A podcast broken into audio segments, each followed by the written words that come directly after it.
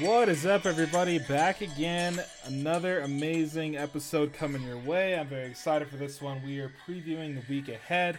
Um, pretty excited for this because there's a bunch of fun games that I've kind of talked about throughout the week um, that I want everybody to, I want you all to know and listen to and watch on Saturday. Um, the basically what I'm saying is this Saturday is going to be nuts, and I'm very excited for it. Before we dive into that, real quick, just want to say this is the fan section. Um, brought to you for fans by fans across the college landscape from section 100 to section 300. Bleachers to the suites. Welcome everybody. I'm your host Allen. Tyson is out for the week. It's two dudes talking college, dropping knowledge. Before we start, want to take the time to ask you to like, subscribe, leave us a five star review. Promise to read it on air. Also, to go over to our Twitter handle, the fan section. And if you want to get in the mailbag, send us your questions at the fansection1 at gmail.com. Like I said, this week is going to be absolutely fucking nuts. And I'm very excited for it. And I can't wait to talk about it because this sets up a great. So, when Picasso started painting his stuff, right? Did he start like he didn't just like throw up and it was there. No, no, no. He slowly took time. He picked the paints. He picked the the, the outline. He picked what he was gonna create. Right. He landscaped it. He outlined it. That's what's happening this week. The outline. And this this week, there's one game in particular that sets up this that sets up what potentially could be the entire portrait. Right. And that game is Iowa versus Penn State. You have a three versus four you have two teams that don't like each other. So I, I, think I actually think it's a rivalry game. Um, and the fact that this is potentially a playoff game. So we have a playoff game week six. That's awesome. Um, very excited for that game.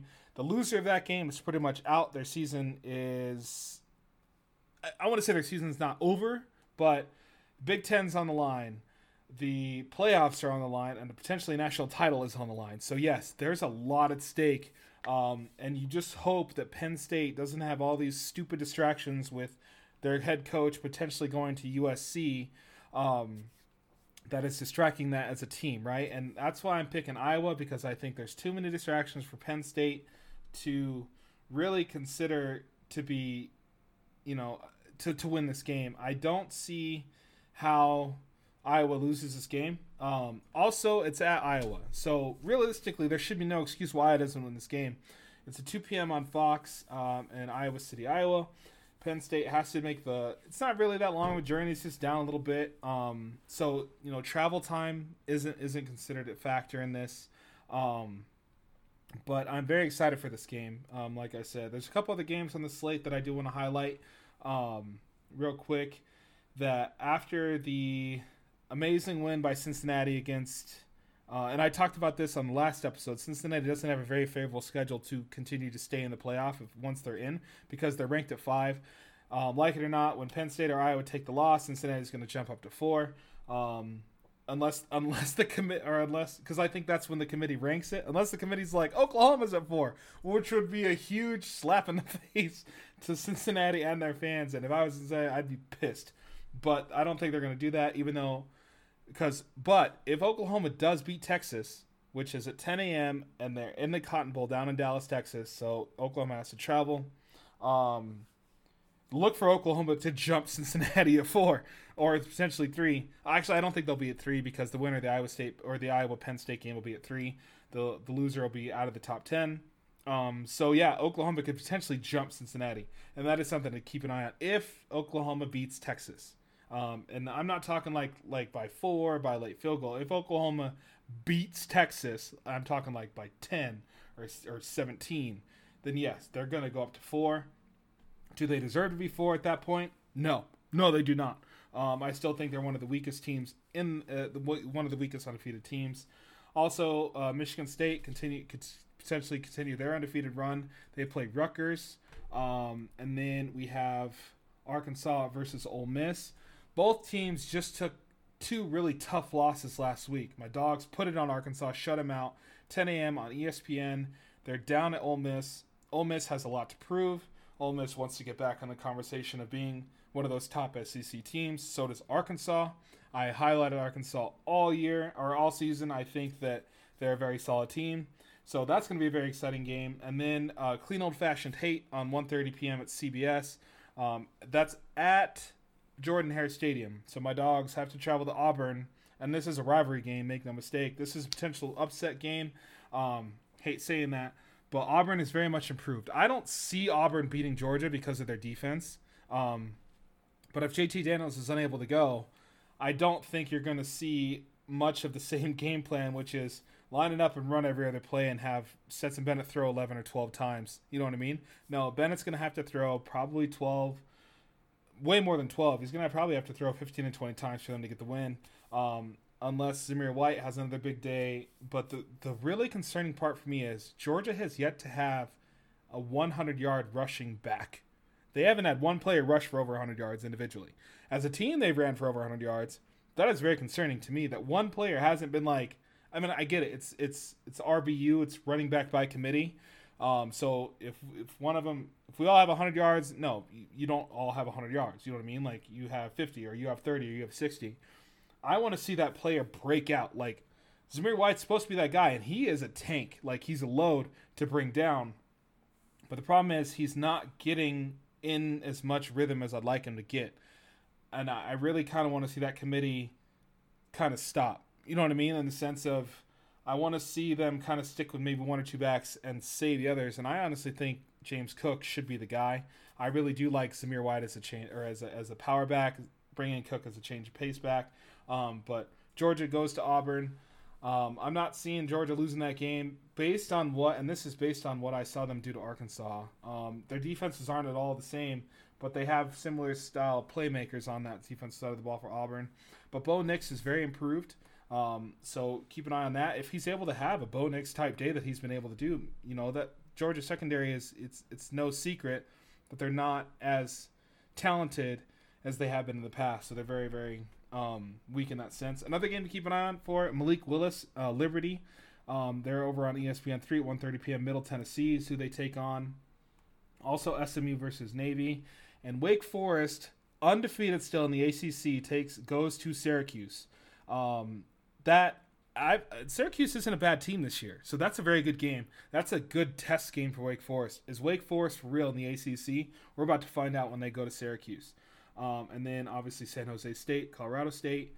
Um, San Jose State should roll them. Let's see, moving down the list here, we have uh, Tyson's Roadrunners are going to West, Western Kentucky at 5 p.m. Um, and then the the game that I kind of want to keep an eye on would be uh, undefeated Wyoming against Air Force. I think that that'll be a really really cool game. Um, both teams have a lot of talent. Both teams, Air Force only runs you know time of possession. Wyoming throw the ball, so they don't really use the time of possession. So I think the I think Air Force has a chance to kind of knock off Wyoming as one of the last undefeated teams um, in the in the nation. Also, Michigan is going to Nebraska. And I've highlighted Michigan before on this podcast. And real quick, I think that Michigan is a team. It's the most complete team outside of the Bama Georgia. It's it's the most complete team what they were able to do against Wisconsin, and those boys are big. It, they were they just had their way every single moment. It was never not in Michigan's favor uh, last week, and I think that's great um, for Michigan because they're finally buying into that culture. Uh, Notre Dame looks to have a bounce back game against Virginia Tech, uh, and then we have this game. I'm actually really looking forward to LSU versus Kentucky. So all week we've heard Kentucky is for real, um, but Kentucky just had a very emotional win against Florida, and Florida shot themselves in the foot. Florida lost that game. I don't think it was Kentucky beat Florida. I think it was Florida beat Florida in the sense of, and I'm not trying to be disrespectful to Kentucky, but at the same time, you have to kind of take the blinders off and realize that Florida didn't have a Florida offensive game, right? Emory Jones is not the guy. They need to move on to Richardson. I really hope they don't do it until after they play Georgia because I want Georgia to slaughter Florida. But having said all that, I, I, I just don't understand what Mullen sees in Emory Jones. I don't think he's very good. I don't think he, he I'm telling people all year, he's not that good, man. And he's proved it. He He's just not the guy. Um, can Kentucky fight the emotions and not look ahead to next week when they play Georgia and get away with this win? They're hosting LSU right? Um, so it's at Kentucky and it's at 5:30. That'll be on the SEC network. But my my big question is, can Kentucky show they're for real? And I don't I don't know because they go to Georgia to play them the next week. So it's like one of those things where, you, as a player, you try to tune that stuff out, but you know the rankings, you know the standings, you know the teams you have to beat, and you know who's ahead of you, and you hear what the media says. And I'm not trying to be that other media that says, "Oh, Kentucky isn't for real." I just don't know if they're. I think I think they're more along the lines of the pretenders versus the contenders and it's no disrespect to them. They're a great program, and they've really turned it around this year. Stoops has that team rolling, which is awesome. But I just, and I know LSU is down, and I, am not saying that this is going to be a a hundred percent LSU win. No, no. I just think that because of Kentucky playing a very emotional, very tough game, they host another team that's Actually, I mean LSU. It's LSU. They're not bad. They do play for Ed O. They really do. They get up for him. They love him. They don't want him to lose his job. This is a game that if they want him to keep his job, it's kind of a must-win for that. So there's a lot of things that are going against Kentucky. I think this week, and I just think that that's the biggest trap game on the schedule. Alabama goes to Texas A&M. A&M has been down. They just lost last week against Mississippi State. Um, and I was saying all year, I think they're a little bit overrated. I don't believe the third best team in the country based on what I saw them do at Colorado. Um, and Alabama, honestly, after what they did to Ole Miss, should roll them by 30. I mean, let's be honest. Texas A&M is Calzada is he's struggling. Um, and then you have Georgia State at UL Monroe, and then you have a pretty interesting night game that's finally it's it's 6 p.m. our time, which is Mountain Standard Time. So it's finally like in prime time television, so people can actually watch these two teams play. Because them being on the West Coast, they don't get a chance a lot of people to watch them. But Utah goes to USC, and USC is kind of on the rise again in that Pac 12, and I think they're a team to watch, especially after Oregon took that loss. I think Oregon is still kind of the favorite, but I think USC is a team to watch. Um, and after they play USC, or after sorry, after they play Utah, they go to Notre Dame. So they have two tough games kind of back to back, and going to South Bend, it's going to be really tough. But if they're able to pull this game off at home under the lights, they have another night game but they do travel pretty far. Um, you just wonder maybe they're maybe they're trending in the right direction. I mean, the loss to Stanford didn't help them. The loss to Oregon State didn't help them. But had this team been undefeated going into Notre Dame, that's two top 15 ranked teams. I think USC would be ranked in the top 10 at that point. Um, but the Pac 12 is not out of reach for them. And at the end of the year, their very last game, keep an eye on this because BYU keeps trending upward like they have been. They're going to be ranked in the top 10 where they're at, and they play USC at the very game at the very last uh, very last game on 11-27. So keep an eye out for that. Uh, moving forward, New Mexico at San Diego State. San Diego State should roll them.